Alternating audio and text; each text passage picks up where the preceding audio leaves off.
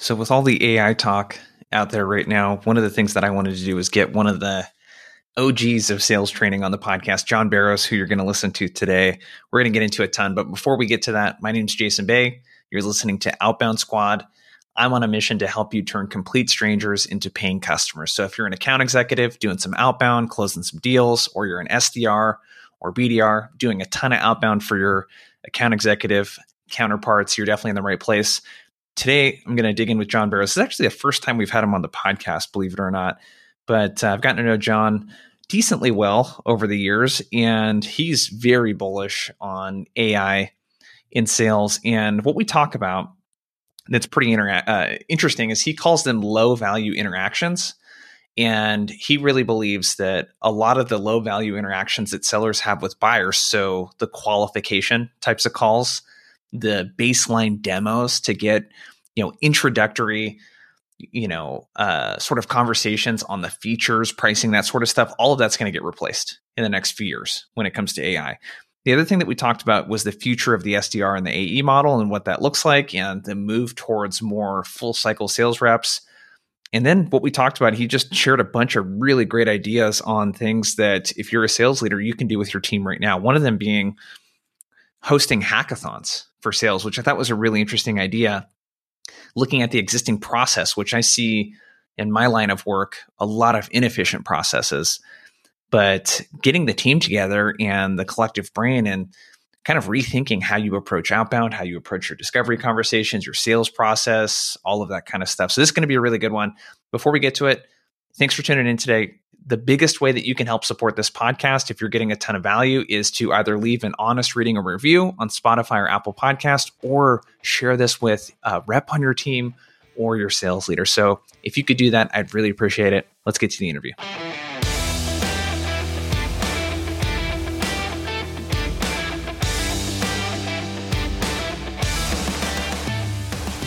So, uh, you probably don't remember the first time we met. I sent you a cold email to to get on your podcast. Do you remember that? This is like in 2018.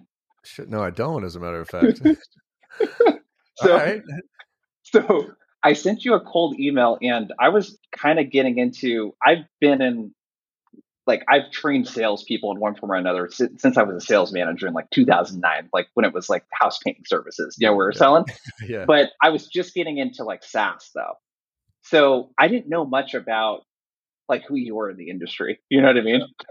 so I was, like, I was just send this guy a cold email and we recorded a podcast and whatnot. And um, I was going to ask you though, because I was thinking about that conversation and we were doing like appointment setting essentially at that time. So I was writing email sequences mm-hmm. for clients, sending them out. It's like the hardest fucking job to do. I don't know how businesses do this. Yeah. Um, but that was five years ago. It's not like the longest time ago, but it feels like an eternity. Oh. and I'm wondering, just because you've been in, not to date you, you've been in the game for like a while, mm-hmm. like a couple decades and a half or so. Like, what is there anything different about the time we're in right now? Yeah. From what you've seen in the last five, ten years, like what's what what are the biggest differences outside of the the obvious kind of being that like the internet has like really obviously accelerated a lot of stuff, but what's what's different right now?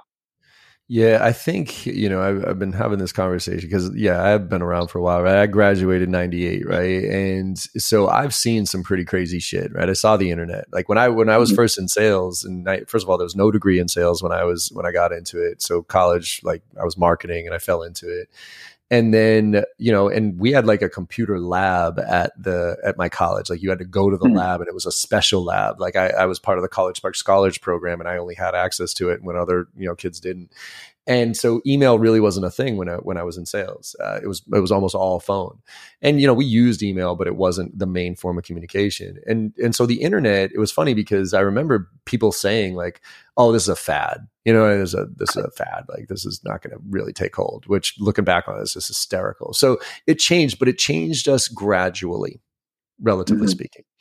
Then there came um, DSL, right? So high speed internet, right? We went from dial to dial up to high, and that made a huge difference. But again, it was like this gradual like adoption of it and everything else. Then there was the cell phone, right? That was pretty cool. Then there was the iPhone, that was pretty cool, right?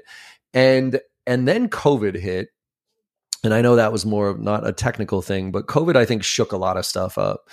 And it, what it happened, what it, what it did was it gave us all a dip. I mean, we were talking about this beforehand. It gave us all a dip for like a month or two to what the fuck is happening. But in the SaaS world, all of a sudden, it just ex- like we just exploded. You know what I mean? Mm-hmm. And it was a grow. It was like this perfect storm of shit in the sense that um, it was a grow at all cost mentality. VCs were just dumping money into it, and so the art of sales, the foundational like fundamentals were pretty much ignored, right? Because a 60% button seat was better than a 100, you better than a zero button seat. Go, go, go, go, go, grow, grow, grow, grow, grow, right? And so we over engineered the sales process. We threw too much technology at it. And now that things are, you know, kind of fell apart, and again, perfect storm here. The economy tanked for SaaS because it was overbloated at the end of last year and beginning of this year. And all of a sudden, ChatGPT came into the mix here. And when I tell you, Jason, um, of all those other technology things that I've seen, and those are some major transitional components of our society, nothing compares to what AI is, what I'm seeing with AI. Nothing. I, I, genuinely think we are in a the transition year here where we are feeding the machines. We are we are teaching these machines to be better than us, and they are better than us already in a lot of ways. And now all these reps who have had this false sense of security because they, you know, were hitting their numbers or they weren't hitting their numbers, but it wasn't that bad. They didn't have the fundamentals. I mean, we've gotten away with with sales for the past 10 years has basically been cranking out a bunch of template crappy ass emails, setting up demo uh, uh, discovery calls with anybody with a pulse, asking dumbass bant questions, droning through demos, using our SE to do the majority of the work, and then offering a massive discount. Like that's been sales for the past 10 years. And it's not been that fucking hard. Okay. I'm sorry. If you got into sales after 2010 in SaaS, it has not been that hard. Now it's hard.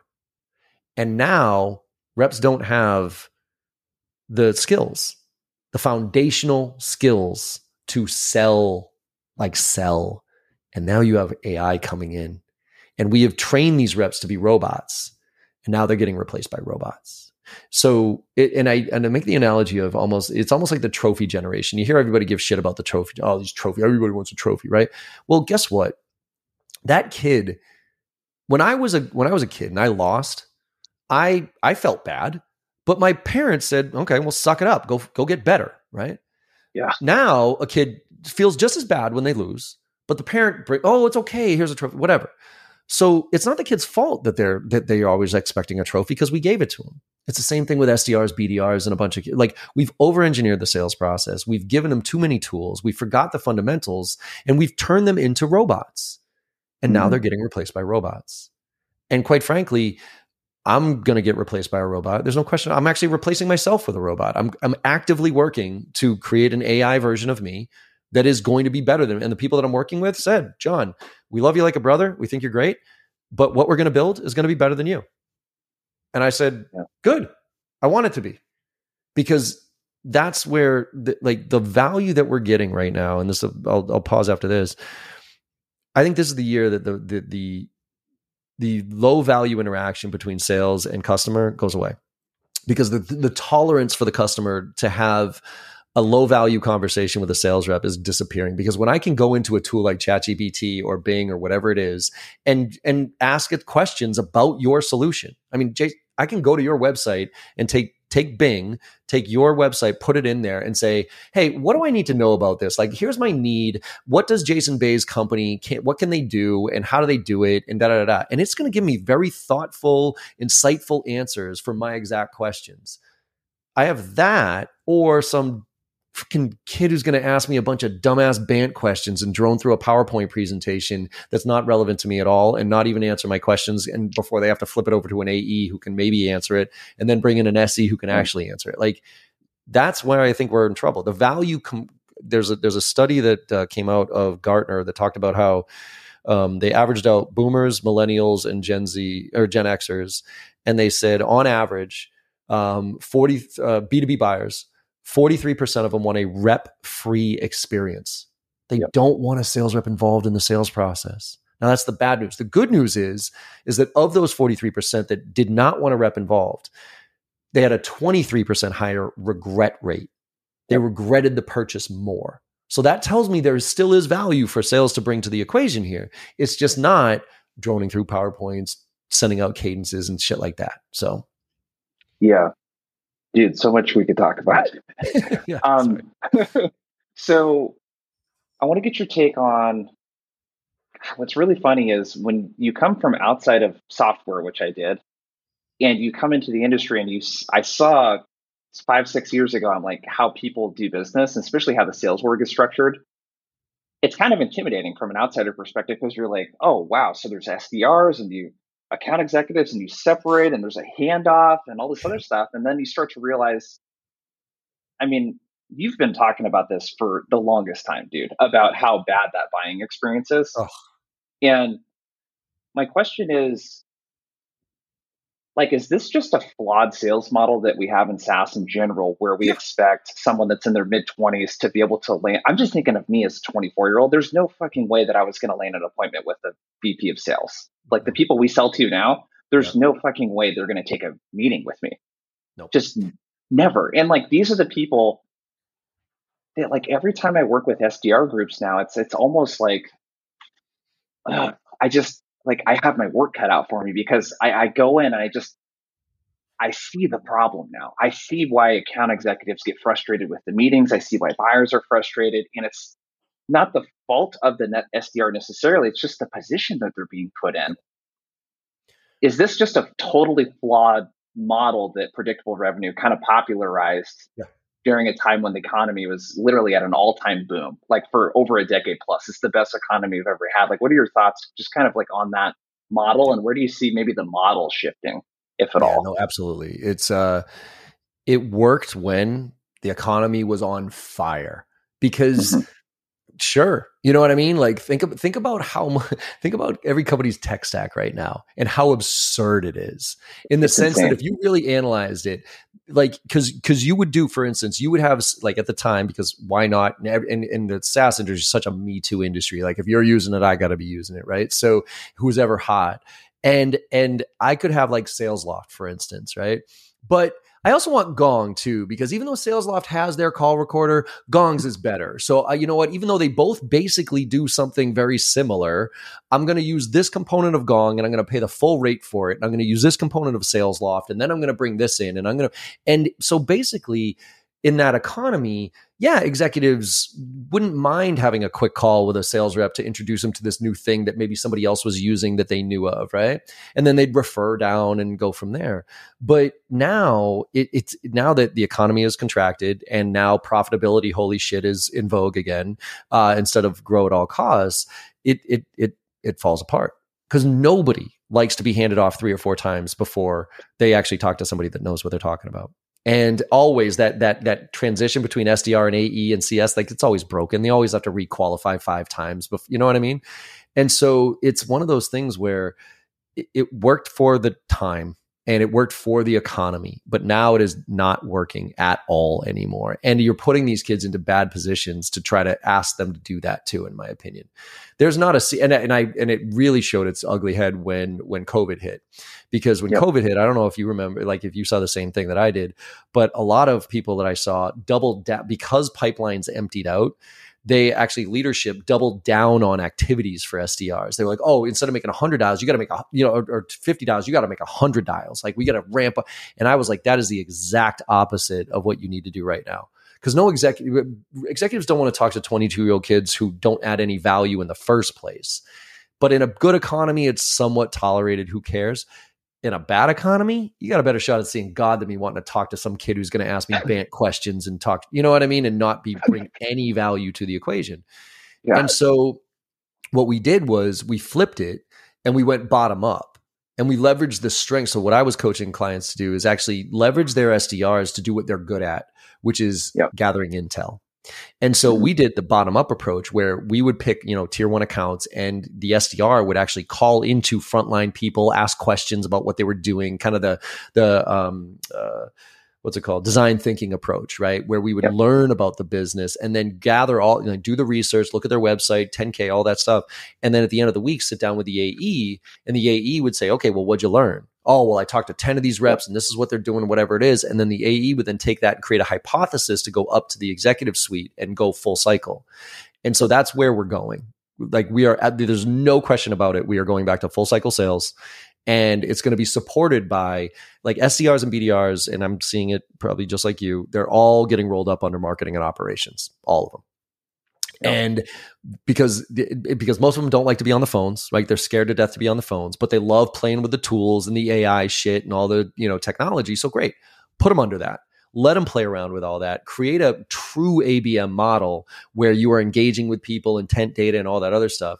And then getting back to a full cycle sales rep who's going to be sitting in front of a dashboard and instead of me trying to think about what am I going to do today, right? Or who should I call today? It's going to be, oh, no, no, no. You need to call Jason Bay because Jason just did these things and his company just did that and whatever. And oh, by the way, you need to call him instead of emailing him because his personality is such that he likes the phone. And here's three snippets of bullet points of things that you might be able to say when you make that phone call. Go that's where we're going back to because the the full cycle sales and that's what I'm worried about quite frankly because I mean, I'm excited for it because I think it's back to back to basics. But the feeder system now, I don't know where the feeder system is going to come from, right? Because yeah. SDRs, and this is another reason that whole model is broken. That model worked when an SDR stayed at the company and became an AE and kept that job for the next three to five years because yep. the, theoretically you bring cheap talent in, you beat the crap out of them, you grow them into your type of sales rep, and you go. Now I think the average SDR stays in their role for like their company for like nine months or something ridiculous like that. So all this investment that a company is doing to train that SDR, they're not going to get the benefit of it. And the SDR model is a broken and an extremely unprofitable model. Like if you really yep. pull it back, pull back the like, think about you. Your ACV needs to be well over a hundred thousand dollars for the SDR yep. model to actually make sense. Yep. Because if you think about it, and it, even right? then, it's like you break even on the first year usually. In the first year, you have to keep that customer, your lifetime value yeah. of the customer, but every three to five years, because yep. you're going to have a hundred thousand OTE, right? So seventy k base, you know, whatever, hundred thousand AT. Then that's being generous here. Um, hundred grand SDR making calls to set up a meeting for a two hundred thousand, three hundred thousand dollar AE to then come in then you're going to bring your SE into the equation, who's making two, three bills. And then most likely, you're probably going to need your VP of sales to close that deal. And you're probably going to give a discount. Yep. like, are you kidding me? Like, if you do the math on that, shit, yeah. Man, that, like, please. That's why when I see companies who have like, you know, a thousand dollar ACV or two two thousand dollar ACV and they have an SDR team, I'm like, what are you doing? Like this, this makes no sense. Yeah, it's uh yeah, I'm definitely seeing very similar type of stuff. I I have a client right now that dude, there's two one's a prospect and one's a client. They're doing stuff that I'm like, I think this is where it's going, but one of them has across it's a parent company with three other companies and I want to say they have about 350 account executives, no SDRs. They don't sell software though. So they sell professional services and a little bit of staffing. Yep. And their strategy was let's recruit people and try to get fresh college graduates so that this is their first or second job. Mm-hmm. So that we don't have to pay 200K, 300K. Uh, we get to train them. This becomes kind of the feeder system and they work the small deals. Yeah. And I think that's what I've seen work really well is I think you're in trouble right now if you're a company that only has an enterprise in strat selling motion. If you don't sell mid market and SMB, you don't have that feeder system anymore. But this whole I remember doing this in 2018 when we were setting up these campaigns. I would always talk to the account executives to get mm-hmm. good intel on messaging. And I was always so surprised at they didn't do any prospecting. Yeah. Yeah. I mean, it's like this is like the number one thing I talk about now in train companies is like AE self-sourcing. It's like I mostly work with AE groups now. Yep. But that self-sourcing muscle is just I would love to see what that looks like in companies where that just becomes standard operating procedure where we don't even have an SDR org anymore and we use the SMB and the mid-market folks as the feeder system because that's the best job for a 23-year-old kid is to sell totally. something that's 5 to 10,000 bucks to a small totally. business owner full cycle one two call close absolutely and that's by the way that's where the sdr model does make sense and again historically for a company like salesforce for instance the drop off of sdr to ae is usually massive because most companies aren't organized so they have smb like vsmb smb mid-market enterprise so yep. what would happen is these sdrs would get in and they would be you know calling into mid-market and enterprise and setting up meetings and then they would get promoted and then they go down to yep. vsb like very small business, and they're, they're now they're mm-hmm. full cycle sales, and that's a soft landing, right? So it's like it's a little frustrating. I don't get to have cool conversations anymore, but I'm closing, right? And then I graduate to SMB, then and mid market, then enterprise, and that track is is a brilliant track if it plays out, but it almost never plays out because most companies don't have enough com- clients to have that segmentation. So you take an SDR and you put them right into mid market AE, and they fail miserably. And so I think that the the other component to this is I think the full front end of the funnel, by the way, is going to be automated through AI. I mean, you're seeing it just like I am. Like the shit that's happening right now with like tools like Clay and all these other ones. Like holy shit! Like real personalization at scale is happening at this point. Yep. But the other thing is the PLG uh, trend that is happening, like the product life, uh, product led growth. Yep most companies and, and this is buyer driven right like none of us want to go through a sales process we want to get our hands dirty on this thing and start using it and whatever it is and mm-hmm. i want to be educated on how to use this and how this addresses my use case so i actually think a nice transition that we can go through and I, my friend um, uh, over at elation um, he actually has this model which i love is they actually go sdr to to am to account mm-hmm. manager mm-hmm yeah. And what happens there is they le- they get a book and they have to learn how to close, but it's it's closes on cross sell, upsell, and renewals. So it's a much more yeah. friendly environment to close. Yeah. And so what they do there is they learn how to close, but they also learn application use cases yeah, how they use the product they they actually now have empathy for the client because they see the challenges and all that mm-hmm. other stuff and they have then they have stories from that so after they do that, then they become an AE. And now they got all the tools that they need, right? And I and to your point of um, you know, AEs and hopefully they go back to self-sourcing, I agree with you. I just don't know where we really lost that because I fundamentally do not understand the mentality of an AE that doesn't think prospecting is is you know their responsibility because I don't know why anybody would rely on somebody else for their success. I just don't. Like yeah. I'll tell you this as a as a former VP of sales and whatever. If you came into Jason, if you if you were an AE of mine, okay, and you came into my office and you missed your quota for whatever, right? Like you missed your quarter or whatever, and the reasoning was because you didn't get enough leads from your from your SDR or marketing. Before that fucking sentence came out of your mouth, I'd fire you. I'd be like, get out of my goddamn office. Like, yeah. if that is, if you're going to rely on some 22 year old kid to fill your pipeline so you can hit your yeah. quota, like, go fuck yourself. Like, get out of my office. I would literally fire him on the spot if I heard that. Yeah. So, yeah. I think, I think the other thing that's problematic, I hope this doesn't alienate any of the sales development leaders listening that may be listening to this, is mm-hmm. that Another problem this creates is when you have an SDR that decides to go the sales development route and become an SDR manager, and then a director of sales development, then a VP of sales development. You have someone leading an entire organization of sales uh, SDRs who has no closing experience. Yeah. And I think that's really problematic because, I mean, you see this. It's anytime I work with a new client, I always want to talk to the account executives prior to starting the training with the BDRs. Yeah. I'm just going to get better intel. Like, because yeah. I can be like, John, so like the last six months, how many deals you closed and like how many with that specific persona that we're going to be working on? And like, tell me a little bit more. Like, what problems are they coming to you with? Like, what's the language they use? Who needs to get involved typically? Like, what are the senior people that SDRs tend to struggle getting meetings with? Like, what do they care about? And I think that creates a whole department within the company where they might have hundreds of people that don't really understand the buyer that well that are spraying and praying on behalf of the company. So yes, and um, I agree. Like I think that that is a challenge, but it's also more systemic. I think from a business standpoint, right? Because yeah. there are easy ways to address that. Like if an SDR became an SDR manager and an SDR VP and that type of thing, that would be fine if the organization was aligned and we learned from each yeah. other and there was a feedback loop and you know what i mean and we did deal mm-hmm. reviews where sdrs actually paid attention and they actually got cycled in when the deal closed and got educated on what happened throughout that sales but you know what i mean like there are yeah. ways to smooth that transition out so it does it theoretically could work in in a great scenario with a really aligned organization but organizations are almost never aligned SDRs are always looked at as, you know, oh, you know, I mean, like think about the disdain most, eh, you know, AEs have for the SDR role. The only ones that yeah. don't have disdain are the ones that used to be SDRs, right? Um, yeah. But there's there's a lack of appreciation. There's a lack of respect in a lot of ways. I mean, yeah, poor.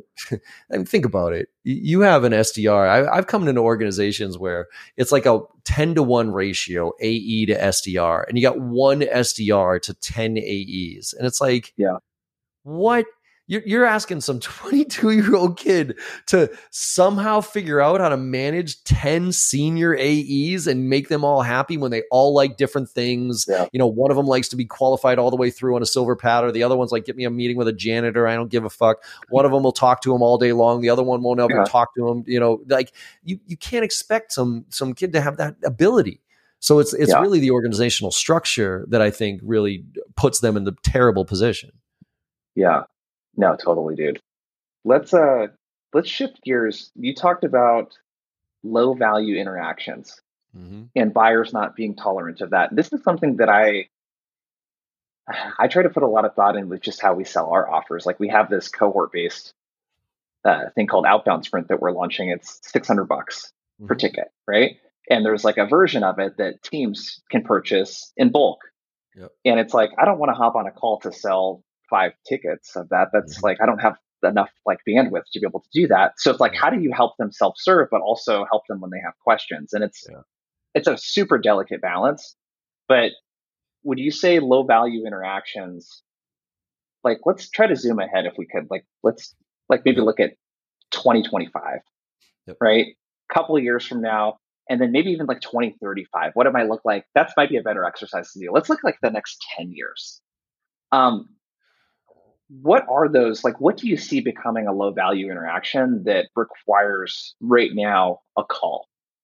Or some sort of other time from the prospect that they don't want to spend? Like where do where do you see that going? And my hope is that this kind of like gets people thinking about like how they maybe might need to prepare for that.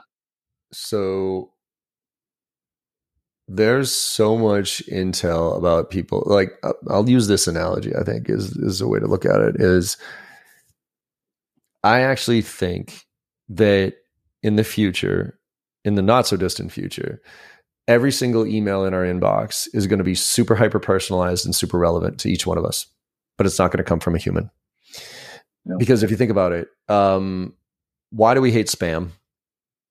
Usually because it's irrelevant, right? It's crap. Yeah. fucking this dumb, whatever. Well, why do I like Instagram?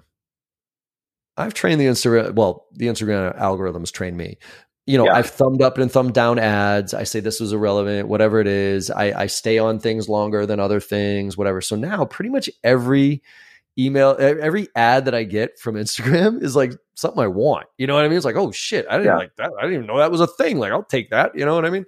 And so if you fast forward a little bit, with the with the amount of information that's out there about you, about me, with the social and LinkedIn and all these different things, all you have to do is turn AI on to an individual eventually, and it's going to tell you everything that you need to know about that person. And it's going to be able to create messaging that is super relevant based on where they are and what they are. And, and quite frankly, when my inbox is filled with a bunch of super highly personalized, relevant stuff, do I care whether that's coming from a person or not? Absolutely not. I could give a shit if a sales rep hit send on that, whether a robot did. Now, do I want to talk to somebody as a person? Absolutely, right? Um, so I think if you look at anything related to, um, like I'll I'll pick one piece qualification for instance. I there to me, and I I, I make a very distinct um, difference between qualification and discovery. Qualification is a stage. It is a set list of questions that I ask you to figure out if you fit the mold of somebody I can sell my shit to. Period. Yep. Right? Discovery is about you. Now I'm trying to learn. Now I need some business acumen. I need to know the questions you ask because you don't always know what you need. You know what I mean? So I'm going to ask you questions that are being to be thoughtful. So business acumen, like what I'm telling reps right now is focus on curiosity, business acumen, and EQ. Like if you can genuinely connect because it's like um, Gary Vaynerchuk said this to me once. You know, I, I freaked out back in 2017 when I saw an AI bot write an email better than I could have written. Right, and this was back in 2017. And yeah. I met Gary at his 4D session, and he does a Q and A afterwards. Like 10, you know, entrepreneurs get together, and, and he does a whole thing with them. And I asked I said, Gary, I said, I just saw a robot write an email better and faster than I ever could. And I said to him, I said, where's that leave us? As sales reps and he said don't worry about the tech. You're not going to beat it. He's like you'll you'll you'll you'll lose if you try to beat it. He goes what you need to do is be the last mile. And i was like well what do you mean? He's like let the tech do all the heavy lifting. Let it let it write let it do the research. Let it write the email but right before you hit send make sure you humanize it. Right? So i think that's where the ability to i think it's i think reps are going to need to focus on product knowledge so that they can actually answer the questions when the client has them because the client doesn't go the, the, it's always cracked me up as far as the sales process is concerned. We act like the sales process aligns with the buying process. Like all the i love these, these stage stage one stage two stage three stage four. It's yeah. like what client goes through stage one stage two? They clients pop in and out whenever the fuck they feel like it. They stop yeah. looking at things. Other things are prioritized whatever it is. So we have to be able to meet the client where they are when they are right so marketing wise, we need to get them to think about shit. But when they're ready to engage and however they feel like engaging, we have to be able to maximize that engagement as, as far as value is concerned. So the idea of, you know, me, uh, you know, I do, I do want to ask you some good questions to make sure that you're in the right range and we're talking about the right stuff. And then if you ask me a question about uh, uh the, a feature or whatever it is, me bringing well, I have to reschedule a call with my AE and let me set up a call with my SE. Like, I mean, unless it is a deep technical thing that you have like sandbox type of shit that you're going to play with, you're going to have to be able to answer that question, or my tolerance for dealing with you is going to be zero. Yeah. So that's where I think they, I think reps need to, you know, my vision of twenty of of twenty. I'll, I man, past 25 i don't 2025 i don't know what the fuck's going to happen here like this, this things are moving so fast that but my vision is is it, you remember um uh what the minority report you ever see the movie minority report oh yeah right yeah, remember remember movie. he's standing there with those gloves and he's got those screens and he's like right yeah I think that's what we're going to be. I, I, think we're going to be fed again with real intent data, with stuff that I like. You are doing stuff, and it's not just oh they clicked on this. It's like J Bay lives here. He's doing this. This is what his personality is because I plugged into Crystal Knows and, you know, all these other things. And so, man, you need to reach out to him at this po- point. And by the way, the optimal time to reach out to somebody like Jason is this time with an email about this type of stuff. And then when you get him on the call, make sure you, you know, live coaching of what to ask and those type of things. But the human element is what we need to preserve here. Yeah. Okay. So my next question then with that is just because we both play in the outbound space. Yep. What's outbound looking like in three to five years? Because it's marketing. Man. I don't know about you. It's like I think so too. It's, it's marketing. The thing I love the phone, but it's unless you're using Orum or some dialer, like dude, you, you're gonna call through 30 numbers in an hour and maybe get a hold of one or two people. Yep. And unless like cold calling is basically becoming a game where if you don't if you aren't a world class like rep on the phones, you don't get meetings. You just aren't, especially as an account executive. And then the emails, I like even two years ago, I'm like, if you just wrote an email that didn't talk all about yourself and was less than 120 words, you probably were going to get a reply. Yeah. It was so easy to differentiate. Now I'm working with reps and I'm like, that's a fucking good email. And yeah. it's not getting open, you know? Well, um, like where do you kind of see outbound shifting. So that's why that's why it's that's why you hear HubSpot moving to all bound, right? You hear this term mm-hmm. now that you, a lot of people say all bound, right? Because you, you also think of the segment. Let's go back to the predictable revenue piece of this as well. That segmentation also splintered organizations from a credit standpoint, and that's why SQLs mm-hmm. versus MQLs and sales versus marketing. And I got credit for that. Well, they showed up to the booth, so fuck. Who fucking cares where it came from?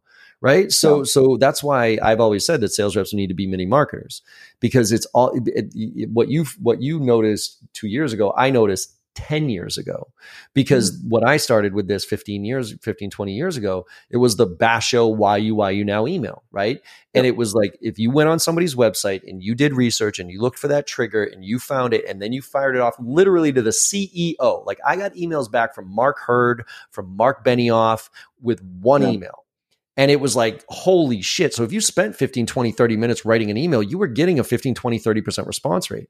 But then all of a sudden in 2015, 16 is when I started to see a, a, decline in that one singular email because the cadence tools were coming out, the Salesloft, the outreaches, and reps were then yeah. just littering the C suite with shit and, and the response rate. But then it became the contact strategy, right? So it's not that that's why when people say, oh, phone doesn't work or email doesn't work or social doesn't work, of course because it's not about any one of those things it's about all of those things. Yep. and so i think if you just bundle in outbound to all bound and we get rid of who gets credit for what. Like example here like morgan when he used to work for me morgan would do a lot of outbound right?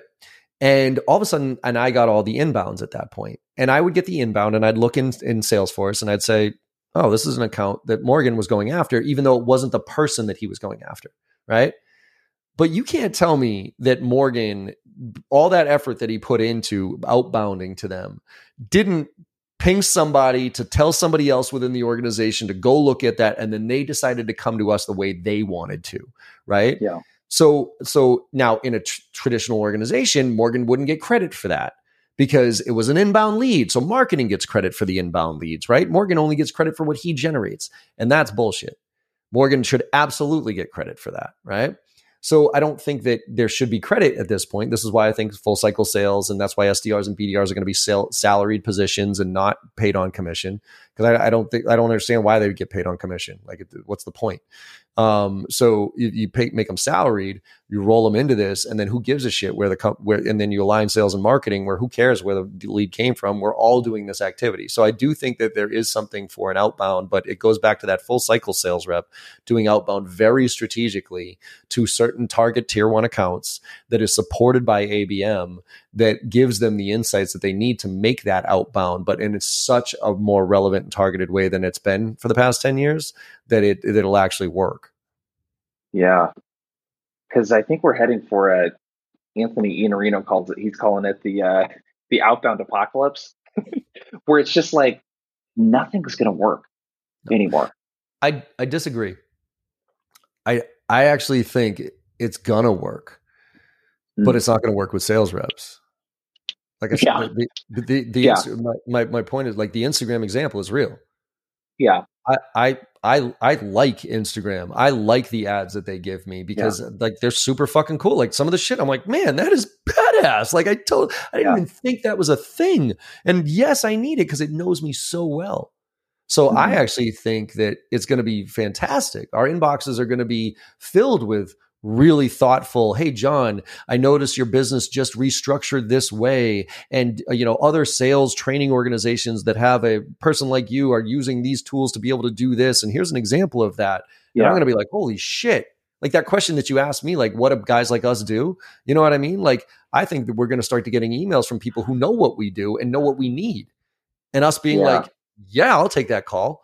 Like that looks pretty cool to me so I, I don't think it's going to be an apocalypse from an outbound standpoint. I think it's going to be an apocalypse from a sales rep standpoint from yeah. an outbound from with the outbound.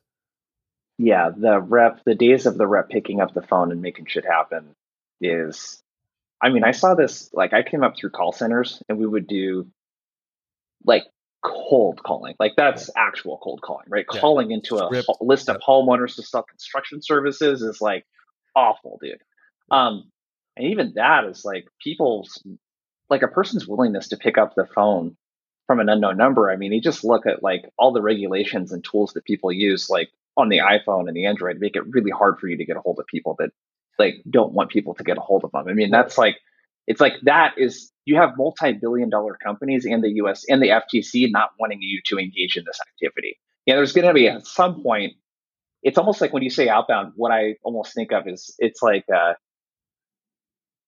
it's like ads are I think I look at ads on Instagram as like a form of outbound, but it's yeah. people would classify that as inbound, you know, whatever. But it's like this all bound thing is kind of it's you're not being served stuff that you don't want to see.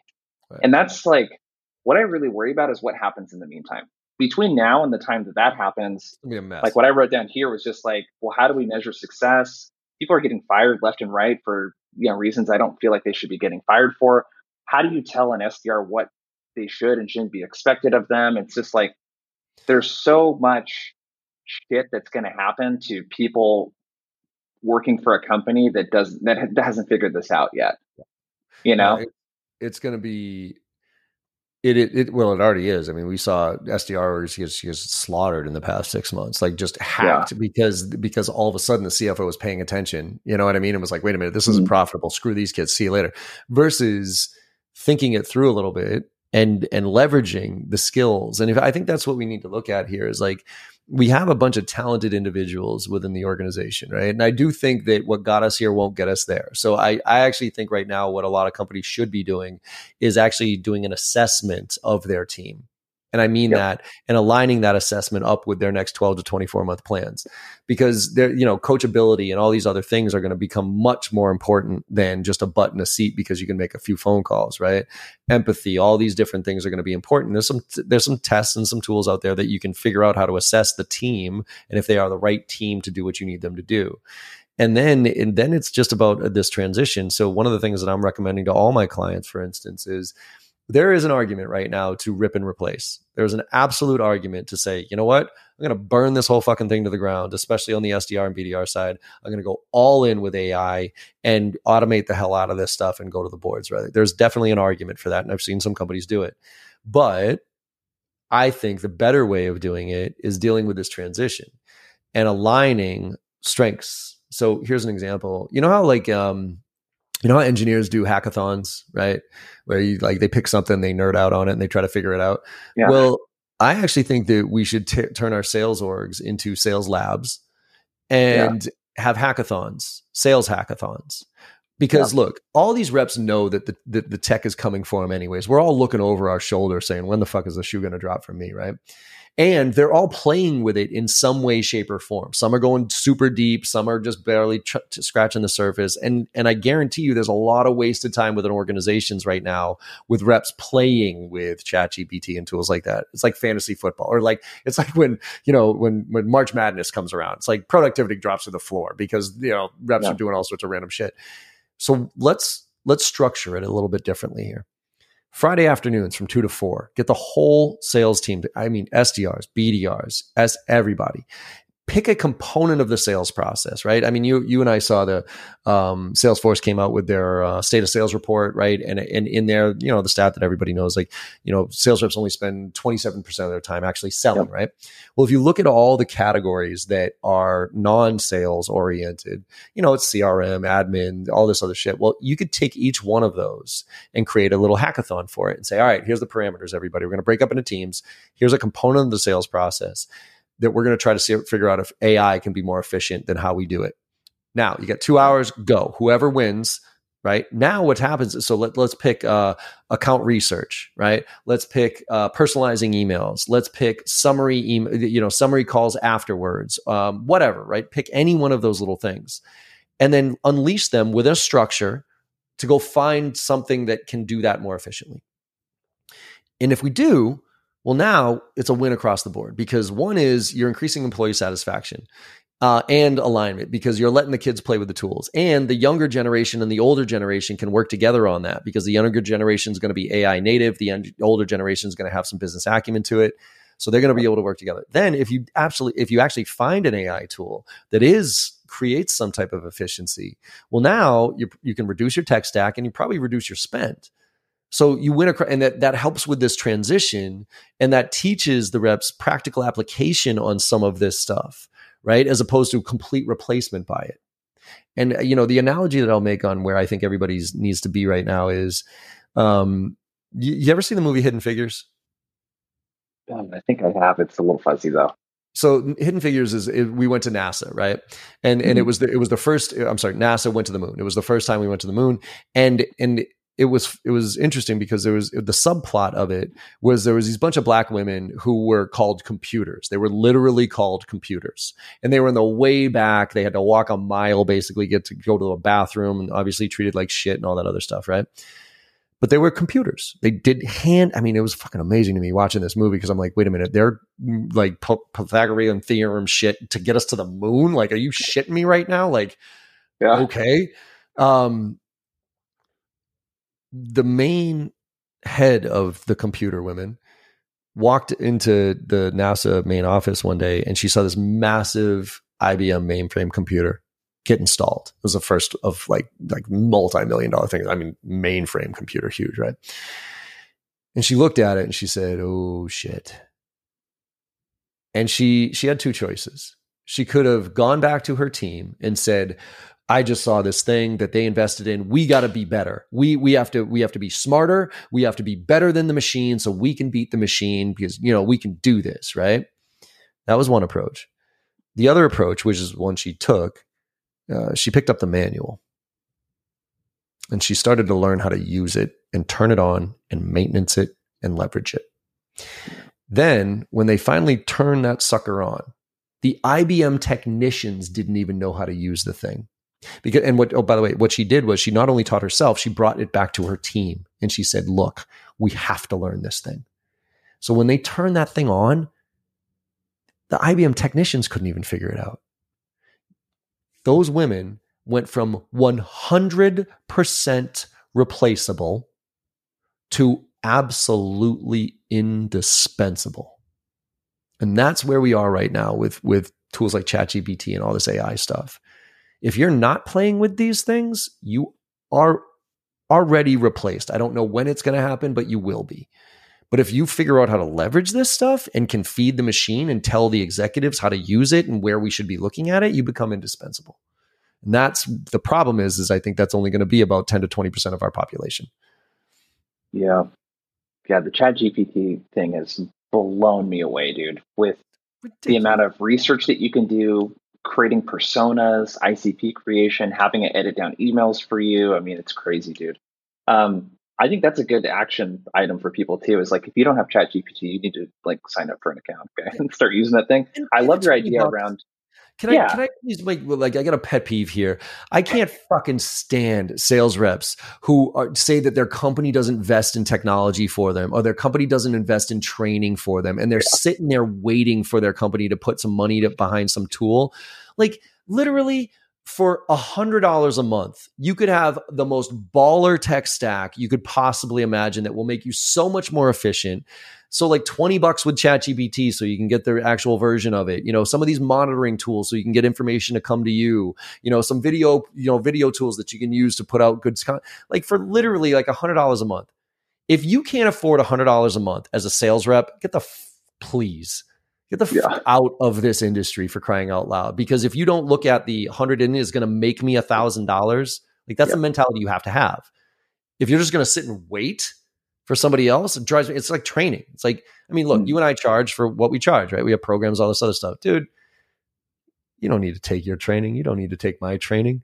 It's like it's like uh, Good Will Hunting when when uh, when Matt Damon was like, yeah, you know what? The thing that's going to suck is in a few years you're going to realize you could gotten the exact same you know uh, education for a buck fifty at the local library here with a library card you can get this information. You can leverage free tools. You can go invest in 20 bucks in chat GPT and start to learn about it and pick up a program from somebody who says, Oh, here's a training thing on chat GPT, even though it might be dog shit. Like put the money in and invest in yourself. Yeah and and watch your company go, holy shit, how are you doing all this stuff? And I get you, I bet you they'll come back and either not if they won't give you a raise, they'll probably pay for some of the tools and create a something they can give to everybody in the organization if you're using it right. Yeah. So that's what bothers me about reps who are just sitting there on their hands right now saying, Wow, my company doesn't have the tools. Like, shut up. Yeah. That's a good place to end it, man. go go pay for some fucking tools, okay? Um, right. Hey, before we take off, uh, we're you know, can people go to connect with you, man, and check out what you're up to and all that kind of stuff? I appreciate it. Yeah, I mean, always the website, right? jbarrows.com. That's got everything. I got the membership on there. I'm trying to do what I can to learn out loud, right? Um, doing a lot of live stuff with content and workshops and everything else because I don't know what the hell's going on here, but I know some people who do. So bring them in and they teach me. And so I act as a proxy to the audience. Uh, free consulting, if anybody wants it, they can hit me up on Instagram, uh, John M as in Michael Barrows, B A R R O W S. That's my handle there. Uh, you can hit me up on LinkedIn, but I can't. I, this sounds like a humble brag, but it's not. Uh, I've hit the thirty thousand limit on LinkedIn, so I can't connect with any more people on LinkedIn. Yeah. It's, it's so annoying. You know, by the way, I, I asked them, you know what their response was? I'm like, why the hell is there a limit of 30,000? You know what their response was? Uh, well, we want to make sure that all your connections are meaningful. I'm like, 30,000 is the number you chose? I go, make it 25 and I don't mean 25,000. I mean 20 if you want it to make sure every uh, like engagement is meaningful, then make the limit 25. Like who the fuck has 30,000 meaningful convers like in, you know yeah. connections here. So it's just wicked annoying on that. So anyways, but you can you can obviously obviously follow and all that other stuff. So